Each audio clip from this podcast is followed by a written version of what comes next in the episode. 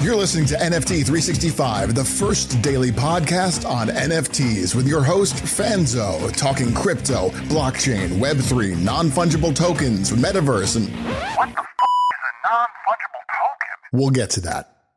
It's time for today's episode of NFT 365, the only daily NFT podcast minting an NFT every day for 365 days. Powered by the ADHD coin at rally.io, here's your host and digital futurist, the ADHD superpowered Brian Fanzo.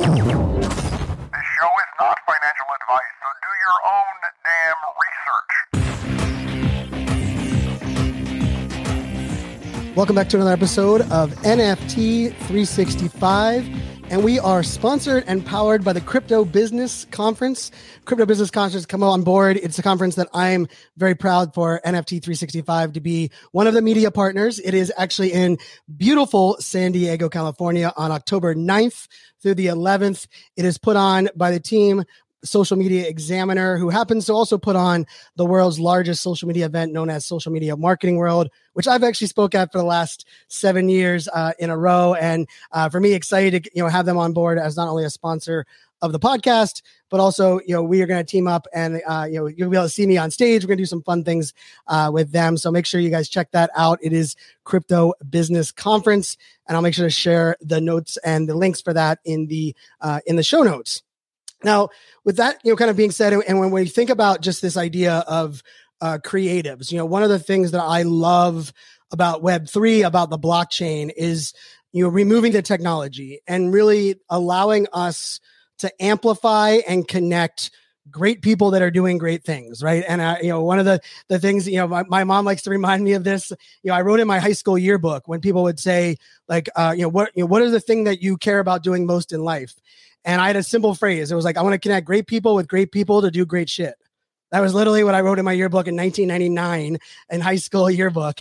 And the beauty of it is that's really what this entire medium of the blockchain Web3 uh, is enabling us to do. And today I have one of those great people here with us, not only a talented, uh, not only TV star, but also talented creative and really a, a, leader in the you know in this space of web 3 and we've been able to share a lot of twitter spaces together.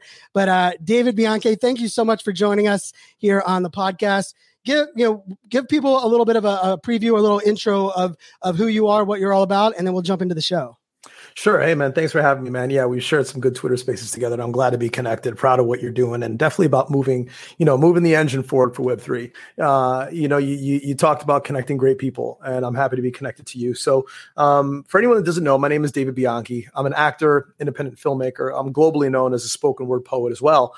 Um, I entered the NFT space in March of 2021 when I minted the first ever award winning spoken word film as an NFT. So, what does that mean? So, for the better of 17 years, I've been producing high concept short films told entirely in poetry that are high cinematic. So sometimes deploying 20 to 30 person crews, original scores, Emmy nominated directors, award winning cinematographers, etc. So I've been doing this for a very long time out of my own pocket, living in Hollywood and working through Hollywood go to March 2021 when I minted the first Spinema film. So I trademarked the the brand Spinema, spinning cinema through spoken word. And as a result of that, that piece was acquired by the team that bought the $69 million Beeple. Forbes covered the story. Uh, it was a piece called I Can't Breathe, and I donated 100% of those proceeds to the George Floyd Memorial Foundation. Um, so, social consciousness, uh, social impact, philanthropy, these are all parts of the undercurrent of my work. And since then, I've probably become, you know, one in the lead, one of the leading socially conscious artists in NFTs, but also one of the leading multimedia artists in NFTs. Uh, I've minted several of these films, um, raised tens of thousands of dollars for nonprofits through my work, uh, and you know have been curated at Art Basel, uh, curated at uh, Dreamverse with Time Magazine and Metapurse, um, curated uh, at NFT NYC at uh, the first ever in real life gallery created by Super Rare in Soho um, at the Shanghai exhibit um, in China. So my my crypto art is, has really been uh, kind of showcased in, in, in, some really really high level places, and I've been blessed to be collected by some of the most important collectors in the space, including Metakovan, uh, G Money, uh, Krista Kim, Pranksy, Mondoir, NorCal guy, um, and some some really other sophisticated uh, collectors. So yeah, and I'm happy to be having this conversation with you and talking about the creative side of NFTs and not necessarily the tech side, but they kind of they kind of run in tandem, don't they? Yeah they kind of work they work nicely together right? I think that's like kind of the the the beauty of that. You know and i you know i, I think just to set that stage too right? Like you know if you you know check out your imdb page right? You have worked on many shows that i personally were big fans of. We were talking about that a little bit pre-show. You're currently uh what's the show you're, you're currently on hiatus for right now on peacock? What's the name of that show Sure. Yeah. Yeah. Uh, I'm, I'm on a couple. I, I, just did a recent recurring guest star at NCIS Hawaii, um, and then I'm currently recurring on a major on a major show produced um, by Amblin Entertainment, which is Steven Spielberg's company, uh, and Universal Productions called Resident Alien. That's led by a great guy named Alan Tudyk. Um, it's the number one show on Sci-Fi, but now is available on Peacock as well. And we're actually in the the second season uh, break. So, and I think in the next three weeks, the second half of second season is going to come back, and then you know, knock on wood, the third season will start shooting again uh, in December. So, uh, on that show, I play a character named Goliath. Uh, who is basically Alan Tudyk is an alien, and the character that I play is the only other alien from his race living on planet Earth uh, in the body of a human being. So nice, um, pretty nicely tethered into the narrative, and you know it's really exciting um, to to to continue to be a self-sustaining artist. I mean, because that's really what we fight for, right? And right. that's what blockchain has afforded me. You know, I'm very transparent about my story, right? I got my Screen Actors Guild card in 2004 doing extra work. Wow. I came to Hollywood with a theater degree, believing Hollywood was waiting for me. But oh boy, was I pleasantly surprised that they were not. Like they didn't give a shit about me. Like I was a waiter, I was a bartender for 15 years. I slept on an air mattress. I had cockroaches in the kitchen. You know, um, I mean, it was gnarly, man. I mean, that was just my existence. You know, um, but I always believe in attacking the island and burning the boat. I never uh-huh. came to LA saying I'm not going to become an actor. I always said, I am an actor. This is what I do. Ooh. While I'm making that cocktail for you, I'm an actor. I'm becoming an actor. To me, this is just my wax on, wax off, right? It was just basically building the resilience, right? Because we hear all these horror stories, whether it be in crypto art or whether it be in Hollywood or whatever it is. Right. People give up too soon. You quit before the miracle happens. Ooh. You can't quit before the miracle happens, ladies and gentlemen. And the other thing I hate is when I talk to artists is they say, yeah, I'm, you know, I'm going to go to Hollywood. I'm, I'm, I'm going to try this acting thing. Fucking go Try. home. Go back to Ohio where the rent's cheap and get a dog, get married, have, you know, get, have 1.2 kids or whatever it is. As soon as you say you're going to try to do something, you failed right. because you've created a subconscious degree of scarcity. You told yourself that you're just going to try. You didn't yep. tell yourself you're going to do it. And so as a result of that, regardless of what it took, I was going to keep doing it. And then now fast forward to blockchain, you know, blockchain really created self-sufficiency for me as an artist. Wow. And and in, in a way, honestly, in a way that Hollywood never really did. Because what blockchain has done for me is it's created consistency. Right. Yeah. That Hollywood can't really offer. Yeah, and not, not even not even you know play to offer, right? And and you mentioned the spoken word side, right? We're gonna get into the Spinema conversation as well. The other part of this that I think is really interesting is like you know when we think of like artists removing the starving from the starving artist, a lot of people's first notion just goes to art itself, right? As in you know paintings or something uh, you know physical. And I, and I think you know we've had some musicians here on the podcast uh, that have really you know what they're able to do with NFTs has been pretty amazing.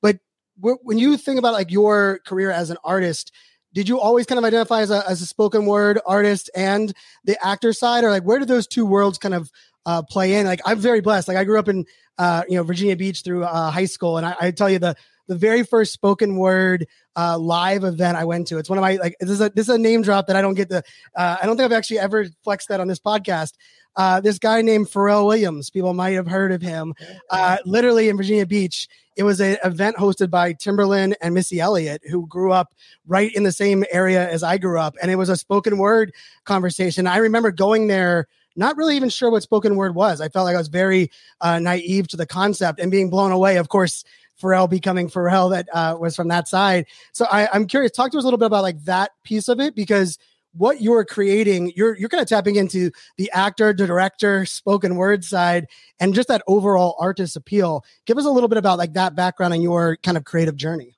Sure, man. I, I, I thank you for, for thank you for telling me your story. That's incredible. You know, we always love the Genesis story, right? That, that's oh, yeah. what we want to hear. We want to hear the Genesis. Um, I'm an artist first. Like I painted my first watercolor or acrylic, I think, in like second grade. My mother still has it framed on a wall somewhere. It's like a riverbed. It's really bad. Um, but then I was already writing poetry in my head before I knew how to grammatically write with a pencil, right? Cat, hat, this, that, baseball bat.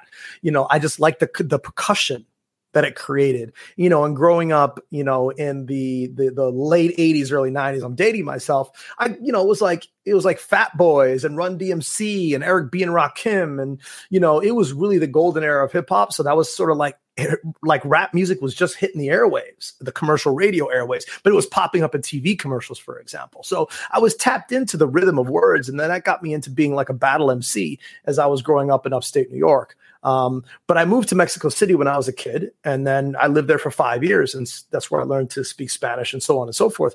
But my first time on stage as an actor was in third grade, and I played Captain Hook and Peter Pan. They painted the mustache on me. I had the little hook on my hand and everything, you know. But I go back deeper than that. In second grade in America, before I moved, we used to act out TV commercials for each other on the swing set in the neighborhood. So I was doing improv before I knew what improv was. I say all that because I'm an artist. I see the world through colors and temperatures and textures, right? And so, to your question, um, poetry was always the underlying theme of who I am. Art has always been the driver of who I am. It just happened to manifest itself in terms of performance, right? And so, through high school, I was always involved in in in high school theater and so on and so forth. And then, as a battle MC, which is also performance, so on and so forth. I ended up going to Arizona State University where I, and I graduated top of my class there. And while I was there, I started getting involved in slam poetry. And slam poetry is competition poetry. So there's like spoken word that was created uh, out of the Harlem Renaissance. And then there's slam poetry, which was birthed in Chicago, which is competition poetry, which is created by some white beatnik poets out of Chicago. I think it was the Green Mill, I think I remember, remember correctly. But nonetheless, I started realizing that, holy shit, like, I don't have to be a thug or a gangster to be able to like drop lyrics right? And do something that is exciting. So the term spoken word, for example, uh, from a branding perspective makes sense but i tend to like shy away from that a bit because every word is spoken so what makes me different from somebody else i like to call it performance poetry ah. right so like what you experienced with pharrell probably blew you away because if you put him on mute you'd still be able to experience a physical catharsis through his physical form because we're blurring the lines between poetic because you can read poetry and it's not compelling right but you can perform poetry and it's fucking compelling, right? Right.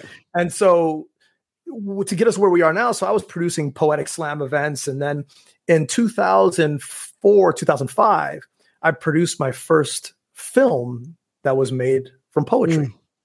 Me and this guy Daniel J. Pico was called Soldier. It played 16 festivals all over the world. We won a bunch of festivals. I was really blown away because for 500 bucks, we made this this this super creative film that did really really well and got critical acclaim and we used the poetry as the script. And so it was really experimental, but that was the beginning of Spinema. And so when I was trudging Hollywood, you know, getting rejected left and right, trying to get the agent, trying to get this and that, trying to book my first commercial, my first speaking role in General Hospital, where they even cut me out. You just heard me off camera for crying out loud, you know. And I was bartending. What kept me alive was the open mic. Ah. A lot of actors have the stand-up comedy scene. A lot right. of actors will have improv, groundling, second city. For me, I had the coffee shop. So when I was waking up on Monday, like depressed and shell shocked from the weekend, I had Wednesday to look forward to.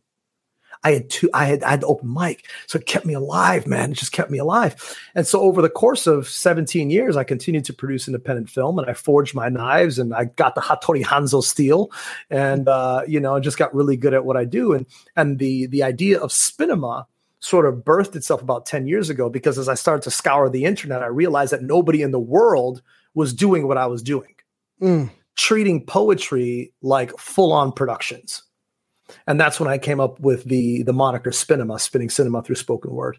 And so I'm very yeah. uniquely, I'm you know because I'm very uniquely qualified, as you right. said, being an actor, being a filmmaker, being a poet, but also being a performer. And my final thought on this is that I've learned through producing these films that you can make a great actor a good poet, but you can't make a good poet a good actor. Ah. Right? Because poets, as you know, we reach for the back of the room. Right. But when you're but when you're creating a spinema film, you're actually working with a camera that's like right here. Mm. So the lens is this close. So you have to be able to be understand the nuances of Oh, film yeah. performance as well as the ability to deliver poetic verse. That that's such an interesting cross section, right? I you know I, relate a little bit of that to like the the speaker versus YouTuber, right? Like I getting a, you know someone as great as a as a public speaker, motivational speaker on a stage. A lot of them are atrocious as as a YouTuber, right? Like talking to a camera, understanding like some of those dynamics. But I also want to tie it back, like uh, you know, first of all, you, you have the Fork U, the ASU. Uh, you know, my daughters all uh, were born in Arizona.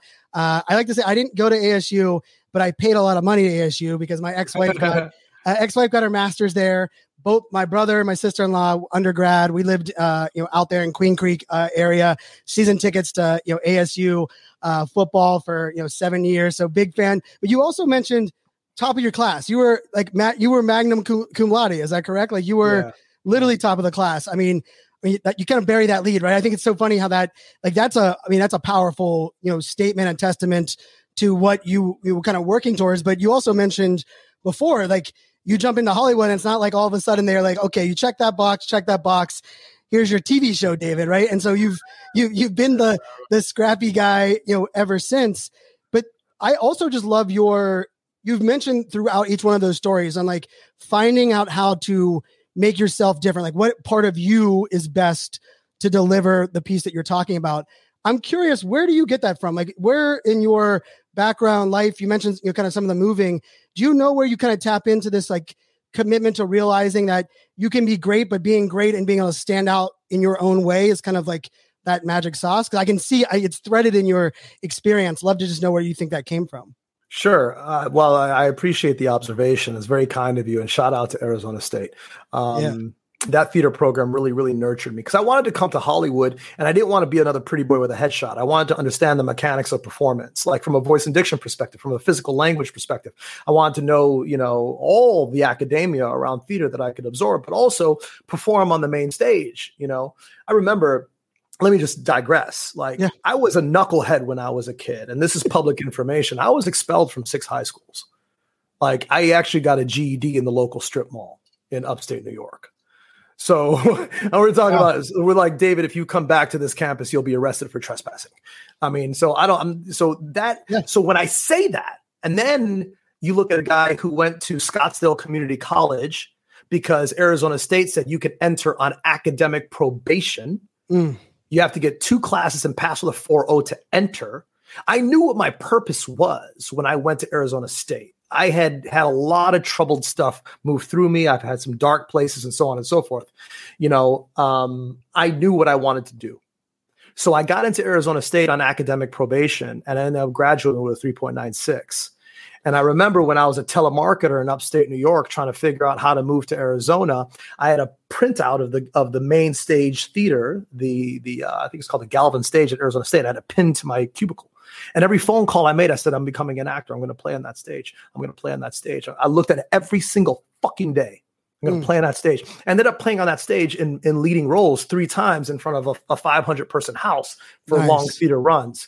And so, you know, I say that because it's important that people have to understand that you have to set the intention for the mission. And whatever happens in between is whatever happens in between. That's just the process to getting you to where you ultimately want to be and what you want to become. But you have to be able to create the vision of who you want to be within yourself so that you have an internal roadmap of what to follow. Yes. Right? As I said earlier, I want to attack the island and burn the boat. You know? And so the other thing that you mentioned is greatness, right? And there's the, the, the, the, the there's a distinction between greatness and mediocrity, right? But the distance between greatness and mediocrity is your perception. Mm. So how do I see myself? How do I see the world? So I always I often use this example. If you look at the checkout clerk at Ralph's, if he walks into that store, he gets that application, he's excited to get that job, but he knows in his mind, body, and spirit he wants to be a general manager. How's he going to check out those groceries? Mm-hmm. He's going to show up. You, you you're either early or you're late. There's no such thing as on time. Right. So he's going to be early.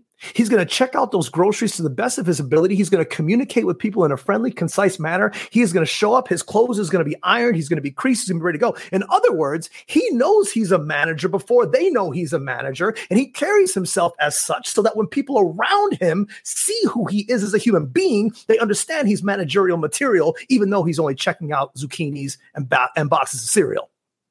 Mm. And that's how you have to approach your life. Yeah. You have to carry this on you every single step of the way. And not everybody's built for this kind of stuff. Right. Not everybody's built to be an entrepreneur. And and and, and I love the, the thought of, you know, the good is the enemy of the great. Right? That you Yep. probably heard that before. Oh yeah. That is, as soon as I allow myself to be good, nothing wrong with that. There's a lot of guys that own houses and have children and have great jobs and pay the bills and pay their taxes, etc. They're all good. And they get drunk on the weekends, they watch football and they kick back, they got the recliners, they're good to go. Right. But then there's the great people Mhm. right? There's a big distinction that as soon as you settle for anything good, you have slammed the door on your ability to be great. Because being great isn't always popular. Mhm. Being great is stressful. Being great is is is is is burden carrying. You know, so it takes a lot to be able to figure that out. Now, to your final question, where did it come from? I have no idea. I just don't know.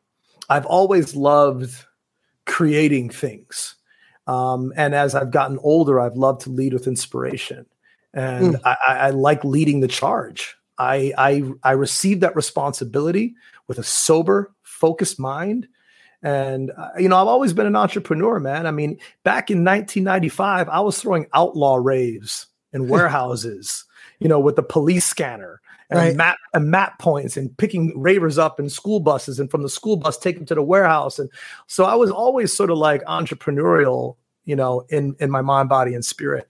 So I mean, you know, so I, I, I'm gonna tap in real because I think you know I think every person that's listening to this right now can feel like, your passion, your mission, your drive, right? And like I, I feel like that's also one of those rare qualities that you know for me it's like a, it's a blessing that I get to build off of someone's energy that I can match and and and kind of uh, build upon. But I remember.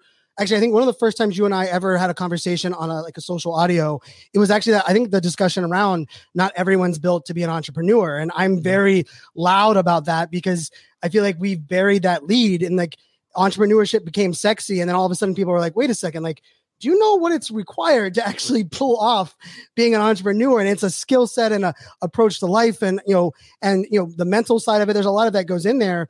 But I also think having that kind of like North Star, right? The passion you mentioned, like not enough people, I think when we hear things like, you know, find the, you know, find the job you love and you love what you do. Like I always looked at it was like, I will find a way to love everything I do because I'm going to give what I get, you know, out of it and like lean into that. And I think, Mhm. you know, part of that comes through um, not only in like some of the results, but you know, David, one of the things that I've I've really you know admired is that there's also this idea of I don't need to be in one bucket. I can also impact more people. I can be dedicated to you know making uh, not only a difference in like the blockchain NFT side of the house, but also stay true to your craft. Right? I, I've I've I've felt that passion in many uh, cases as well. You mentioned one of your kind of like you know into NFTs and the you know uh, being able the social good component, right? And Mhm. I I've talked a lot about that on this uh, podcast, but mainly because a lot of social good uh, initiatives or projects have struggled to you know really understand where the NFT is more than just a, a donation ticket, right, or another pass path to collect. I'm curious when you before we get into that that part of that your project, when you first heard or attracted to NFTs, which part of your creative like masterpiece were you first attracted to? Was it was it the idea you could you could create you know kind of the the digital video uh, you know producer side? Was it the spoken word side? Was it the well I can bring a lot of these all together? I can uh, you know kind of tap in. What was that first kind of like entry point aha for you? Kind of seeing the the power of what NFTs could offer. I had no idea what I was getting into when I got into it. Just like uh, you know, just like so many other things that I've done in my life. Like I just like I had this idea. Like I remember I was like, uh, I I started shooting footage um, back in like I don't know 2004 against you know conscientious objectors in Los Angeles, and I was like, oh, I'm going to make a feature length documentary and and uh, against the Bush administration, the American occupation of Iraq. I had no idea what I was doing. I had no idea it was going to take me four years Had I known that, there's no way I would have jumped into making a documentary. but the thing is, but I finished it and I got it done. It got distribution, right? I was not going to not complete the job. I just have that in my system. Now, as it relates to blockchain, the thing that got me paying attention to blockchain was the pandemic just like so many other people, right? Yep. And I had been involved in cryptocurrency since 2017. So I was already aware of the underlying technology and I completely respected the values of the blockchain. And I see what the blockchain is going to do for the world and is doing for the world. So my transition to understanding what an NFT is, which is metadata that's married on the blockchain, can't be manipulated, manipulated broken, or destroyed, uh, that was easy for me to grasp, right? And so I started doing some investigation. And ironically, it was Metakovan who bought the $69 million Beeple. Yep. That news headline is what caught my attention because it's like Hollywood was shut down. I had done a big show for Tyler Perry. I, I, I went out to Tyler Perry Studios during the pandemic, and you know they flew out a private jet. It was this whole bubble thing and all that containment, and that was an incredible experience. But that was lightning in a bottle to book a mm. job during the pandemic. Right. So was Hollywood coming back? I didn't know. So I started poking around and figuring out how this NFT thing worked. What are, what are the communities? At that point, it was only Clubhouse. Clubhouse. Yeah. Uh, it was Clubhouse and Twitter and Discord. Yep. So I'm poking around. I'm trying to figure. I'm looking at Rarible. I'm looking at OpenSea. I'm figuring it all out. But I didn't understand how I want to be identified. Hmm. Because yes, I, I have done fine art exhibits as a painter and as an artist, but I'm not widely known as that. I'm known as an actor. I'm known somewhat as a filmmaker. I'm known as a poet. Okay. Hmm. All right. Let me look around. So at the time, March 2021, the, the blockchain limitations were 50 megabytes, 35 mm. megabytes on most platforms. I found a platform that allowed for 250 megabytes. Mm. So then I was like, oh, this is interesting. I'm like, I want to mint a film, but it's 500 megabytes. What am I going to do? So the thing is, desperation is the mother of creativity. I was reading something in a Stoicism book today. Okay. Right. And this is a great lesson for the audience, right? The the barriers in your life are only barriers. They may block your path, but they don't block your drive, your intention, or your vision. Mm. So your intention, your drive, and your vision have to be bigger than the obstacles in front of you. Mm. And if they are, you will find a way. And so as a result of that, I was like, okay, well, let me figure out. So I took this 1920 by 1080 file, I, I crushed it down to 960 by 540, and I dropped the bit rate down to like 6.7 or 6.8 megabits per second. And I was able to get it under 250. And then boom, that was the birth of the first ever spoken word film as an NFT. And at the time, I was the one of probably the only artist that was minting an entire film as as one of one art. I didn't know what I was doing, mm. but I used my hustle as a filmmaker to go to clubhouses. I created thumbnails. I just created this grassroots marketing campaign and I ended up connecting with an incredible human being named Noah Niles and Paulo Moreno. And then that he Paulo introduced me to Farokh. Um, and then, you know, next thing you know, I'm in clubhouse rooms with 4,000 people and there's not a dry eye in the room.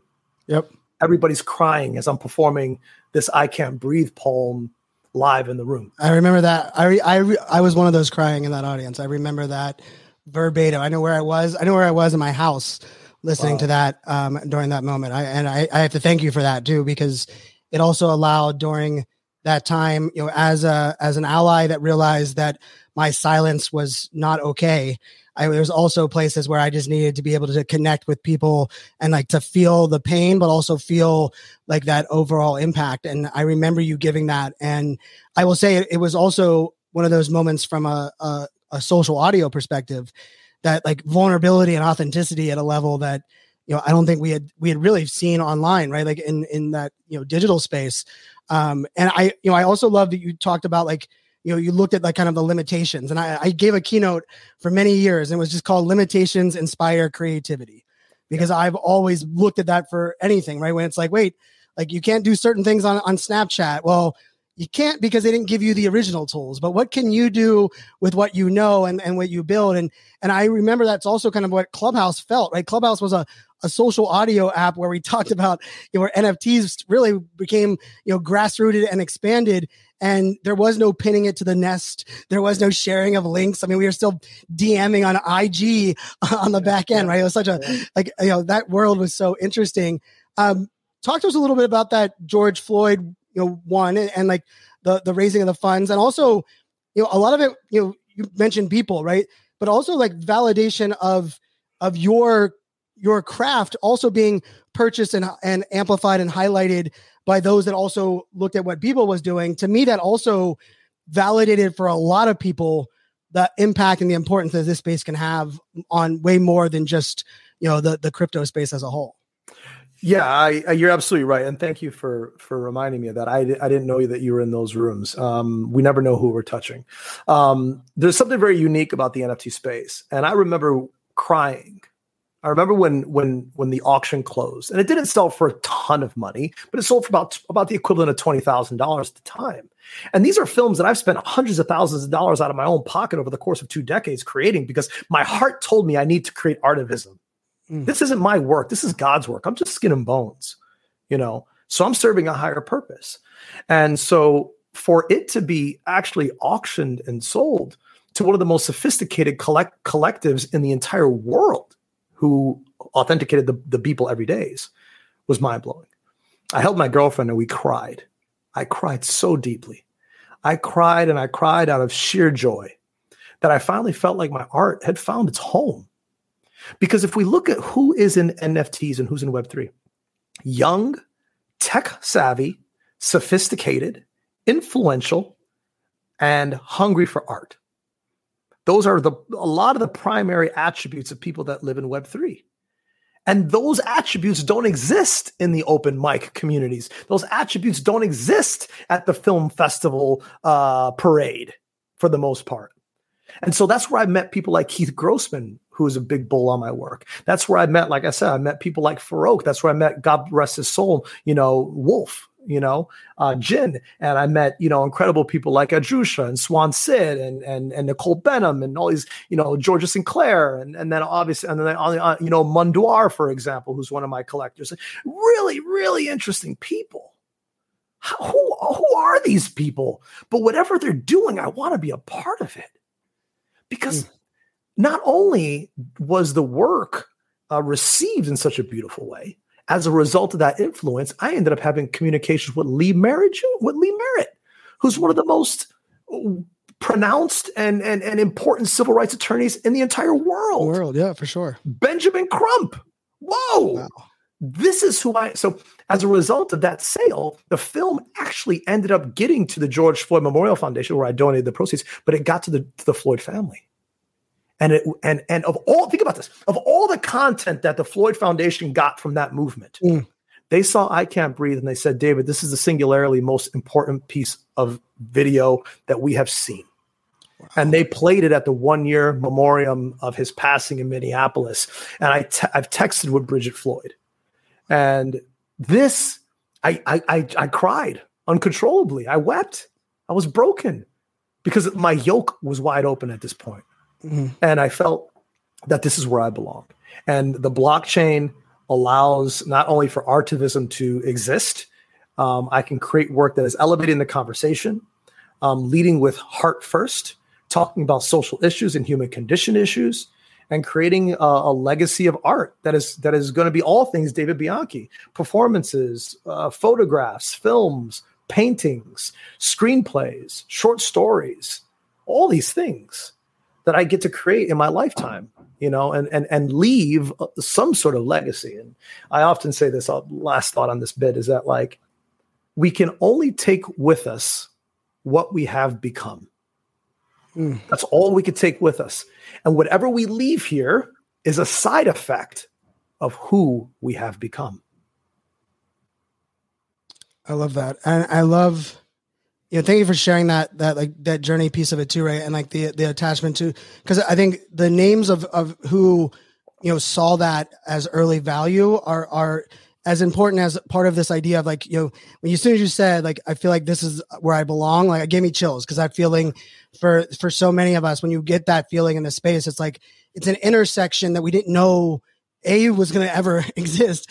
B that we knew was possible with something is you know like uh, uh, when someone says it's a, it's a ledger that allows you to put things online. It's like i'm like i've never looked at like an excel spreadsheet and was like oh that's my future right? Like, like get the hell out of here. Like uh but you I also you know like that big impact right? And like especially that summer um you know clubhouse you know we kind of I feel like it was such a a unique world that so many of us like I I, I credit it for me uh, helping me not feel alone in a life that I had traveled 40 weeks a year my entire career to being forced to be home and uh, you know, wrestle with the, you know, as a co-parent and, and a lot of things like thankful that Clubhouse allowed me, uh, you know, connection and, and roots.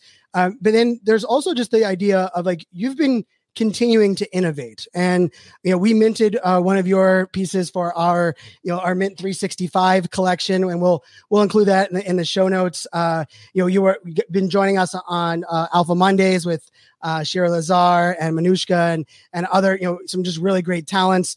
Uh, you know Keith Grossman, I, I, was able to be a part of one of his very first uh, clubhouse rooms, and uh, I remember I brought him and Farokh on stages. Maybe the first time they ever spoke on Clubhouse, I was the one that brought him up only because I had uh, a large club on there early on, and then to see all this like you know impact that things are making, I'm curious for you as someone that um that has the you know the other side of the house right? The like i mean you have the you have the you have the talent as an actor. You have you know some success early on with nfts you mentioned like the that drive. I mean the, the the platforms that you're using aren't you're not just going back to the well. You're not just tapping in the fact hey i built this great network. There's great collectors that hold my pieces. When you when you're looking at that innovating how do you look at that as far as inspiring other spoken word artists others that maybe haven't found their home yet? How do you look at like your desire to innovate and continue to evolve with also the need the desire to kind of hopefully inspire others to kind of join us on this path? Um you have to be inspired by the technology that's the most important thing. People ask me all the time, David, how do I get into NFTs? Can you help me get into NFTs? Especially in the Hollywood community. A lot of people want to be a part of the cash grab, right? right. And I said the first thing I say to them, I'm like, do you know what the blockchain is? And are you inspired by the blockchain? Because if you're not, there's no way you're ever going to be able to be inspired by what an NFT is and what it can do for you and what it will do for your future. Right. And so I say that because everything that I've tried to do and I continue to do and successfully have done in NFTs is leaning into the edge of the technology. Minting an NFT at 249 megabytes as an ERC 721 in March 2021. Nobody was doing that. Unheard of, right? And then, boom, to the third spoken word film, the, f- the third Spinema film that I minted, and they created limited edition assets. And it became the first film to have a red carpet premiere in the metaverse at the MakersPlace Gallery in Decentraland. And we did 2,000 POAPs in attendance. Nobody was doing that. Okay, mm cool. And then being the only artist on SuperRare that's using theatrical level cinema as one of one art while keeping it under 50 megabytes, right? Pushing, pushing, pushing, pushing the boundaries of technology. To me, that's the most important thing, right? Not only am I interested in creating sophisticated work that is stand out, I also want to be able to create work that the blockchain archaeologists, when they do show up and look at my work, I'll be much older then, they will look back at my work and not only see the quality of the art, they'll see what it meant technologically at the time. Hmm. Right. Mm. So there's that component. And so that sort of is a good segue to what you were just talking about, which is the Senses collection. And the Senses collection is a direct result of leaning into the technology. You know, I wanted to create uh, an NFT collection that that led with poetry, but also tapped into the the pushing the boundaries of what the technology could offer. Um, in no, I guess October of 2021, I had this idea that I wanted to create a poetic uh, collection that was inspiring and uplifting to sort of break the trend of what I had done in poetry and NFTs. Um, and so the vision of this is to give audiences an opportunity to listen and to pause. Um, that was really, really the number one thing that I wanted to do. And so my vision initially was to write poems that would be sort of injected into some sort of AI engine. And then the words would be sort of broken apart through data, mathematical sets, and then punch out its own piece of art. That didn't happen because the technology wasn't there. But I ended up speaking to Lisa at Async at NFT NYC October of 2021. I told her my idea. She says, Well, we have a technology engine that might be able to handle close to what you're talking about doing. So senses is the result of that. So I wrote 100 poems that are inspired by the five human senses that are uplifting. I looked around for the right lead artist and ended up connecting with this gentleman, Dogan Damir, who's a technologist and a code and a, a very experienced code, code writer. And he wanted to come on board and he creates fractal art. Well, fractals actually exist in nature. Mm. So that's a tethering to the to the to the human sense. It's like, okay, that's interesting. I was like, can we create art that's inspired by my voice? And we went back and forth, and we agreed yes. So we recorded uh, wave recordings of my haikus, took mathematical data sets from those high from those wave recordings, used those mathematical data sets to inspire the code that creates the, the generative fractal art that is actually the visual component of the collection. Wow. Well, right. how did you even I, I'm just mesmerized on how that connect. How do you make that connection of like allowing like each one to inspire them both in like multiple directions? I I, I don't even think I would have even approached that. How, do, how does that like? How do you wrap your head around that kind of innovation? Right. So in my head, I was like, this is possible. All I need is I need an engineer and a talented technician and a talented artist that can help realize the vision right? And so I just shopped around and wanted to find someone who was tethered and aligned to what I wanted to do. And luckily, Dogan was that. So Dogan was able to basically take patterns, mathematical patterns that were found in the wave recordings, and then take those mathematical patterns and inject them into the the angles and the structure of the fractals. Now, within the collection, as you just showed, there's various colors. And each color represents a different sense right? So when I'm creating this, I wanted everything to be connected. So blue, for example, represents sight because the most beautiful thing we see is the sky. Green represents sound. The most beautiful thing we hear is Mother Nature. Pink is taste, the color of our taste buds. This orange is smell, the color of our nasal cavity. And then white is touch, because as children, we always reach for the clouds. Hmm. so, and then each one of these has its own distinct style of fractal layers, of fractal art. So everything is very specific. So now let's take it another layer further. It's async music blueprints, right? And so I worked, uh, now I needed music because I wanted it to be a healing audio visual experience because poetry and score for me is like salt and pepper, right? With poetic films, every every piece of my poetry has a score. So I wanted it to have a score. So I work with Please and Thank You, who's a well-known EDM DJ who's mm-hmm. worked with 3LAU and Don Diablo, blah, blah, blah. He produced 15 tracks that are binaural, right? That live in what's called the solfeggio frequencies. In other words, it's a series of frequencies that are proven to heal the mind, body, and spirit and connect to the chakras. Wow. So now you look at this NFT, you've got one audio poetry layer of uplifting poetry, which is generative because you don't know which one of 100 you're going to get. Then you've got one of 15 healing musical tracks. And then you've got eight fractal generative art layers to create a collection of 1000 ones of ones. Wow. And that's what we have in our in our collection, our Mint 365, which you know I loved that uh, you know, and the Mint experience is uh, pretty amazing as well. I actually uh, I screen recorded the the the, the Mint experience uh, when it was happening because I thought it was you know that dynamic and, and unique.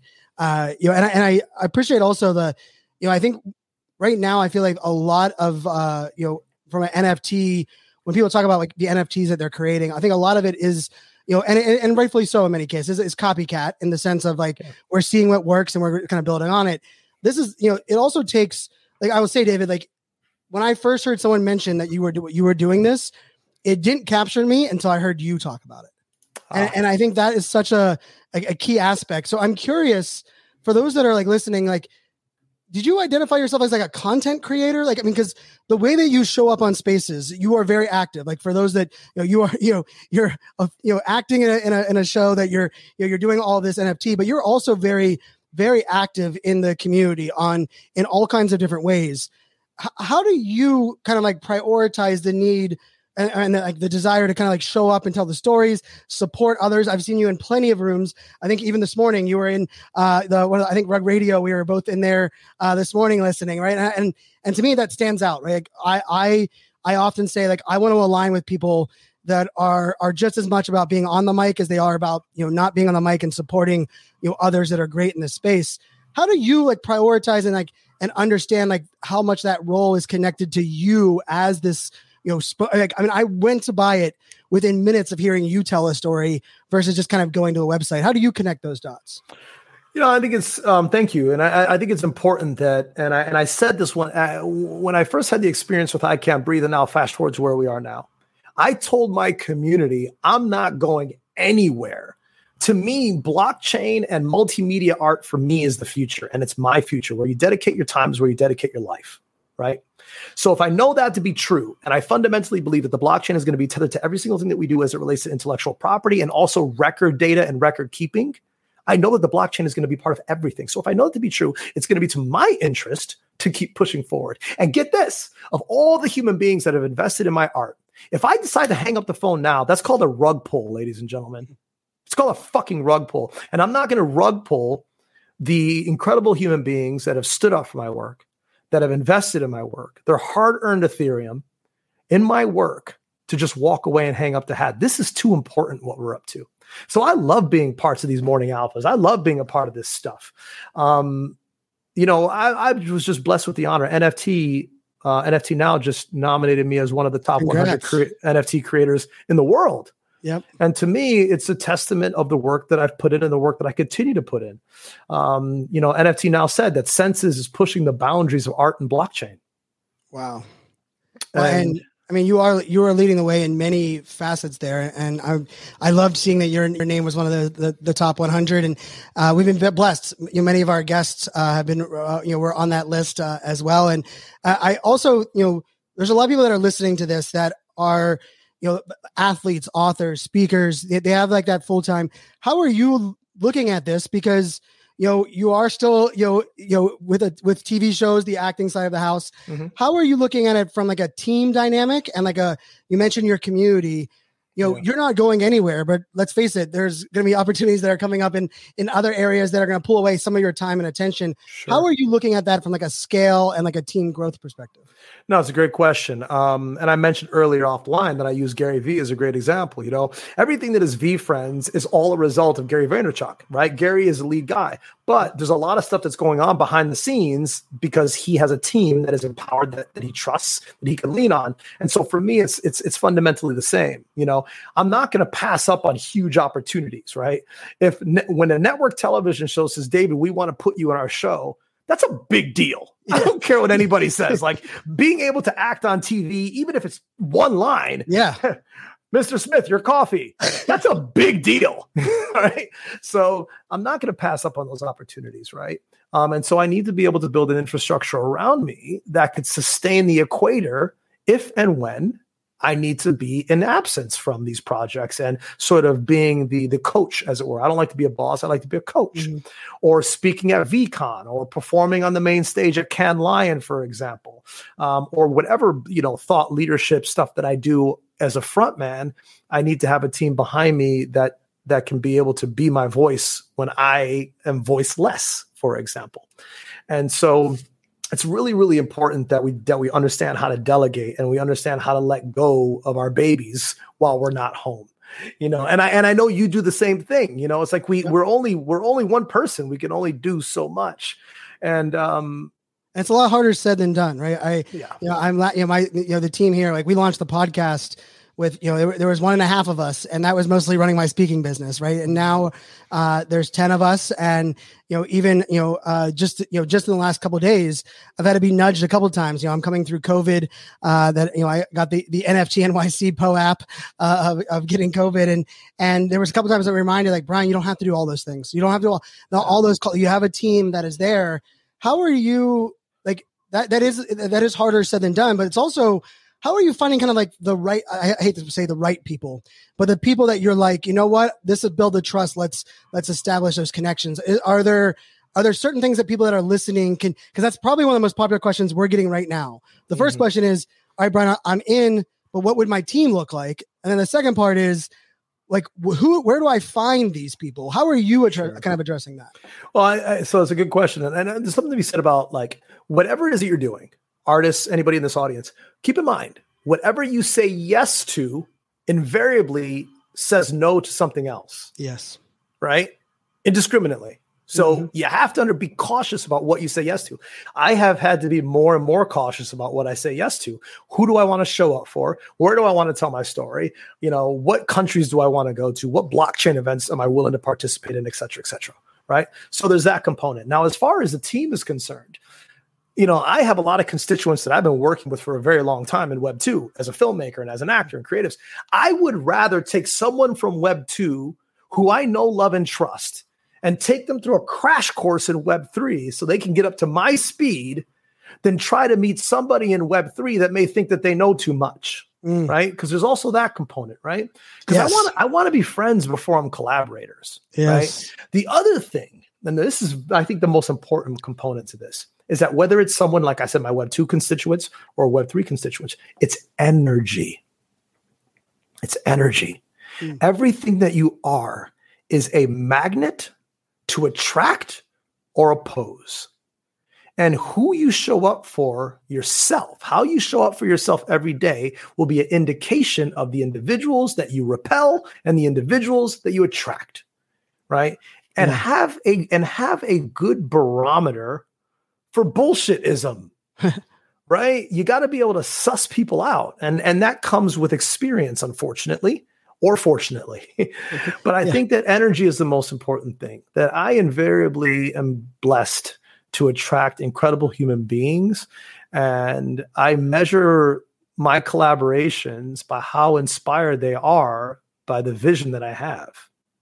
Ooh, that's a good one right there. Because I think that, I mean, that, that through line, right? And I think that also weeds through the you know the cash grabber web 3 wannabes uh, you know making claims that you know they can't claim and or can't back up. And you know i think that's part of the beauty of the blockchain. Blockchain doesn't lie right? We don't we we the, the receipts are there. Yeah. You know, and you know and i'm not and listen and, and i'm not here and i never have been here for a cash grab. Like right. if i wanted to do a cash grab i would have dropped i could have dropped a pfp and put all my energy behind an animal of the week you know, and done it anonymous. Yep. If I wanted well. to, I wouldn't, you know, I wouldn't be creating experiential, experimental, poetic audio visual experiences on the blockchain if cash grab was my mo. Now. I want to, I want to be able to, to, to fertilize the soil. I want to create work in the blockchain that's not only going to be respected by the technologists, but also art that's going to be respected by the institutions. And, yeah. and I, can I throw the third one in that I feel like it's it's weaved in there, and, and this is actually where I wanted to kind of bring this all back around. You also are not shy about the idea of using this to make a greater impact. And Correct. so a lot of the things that you've been doing are raising funds for things that are much bigger than than the two of us.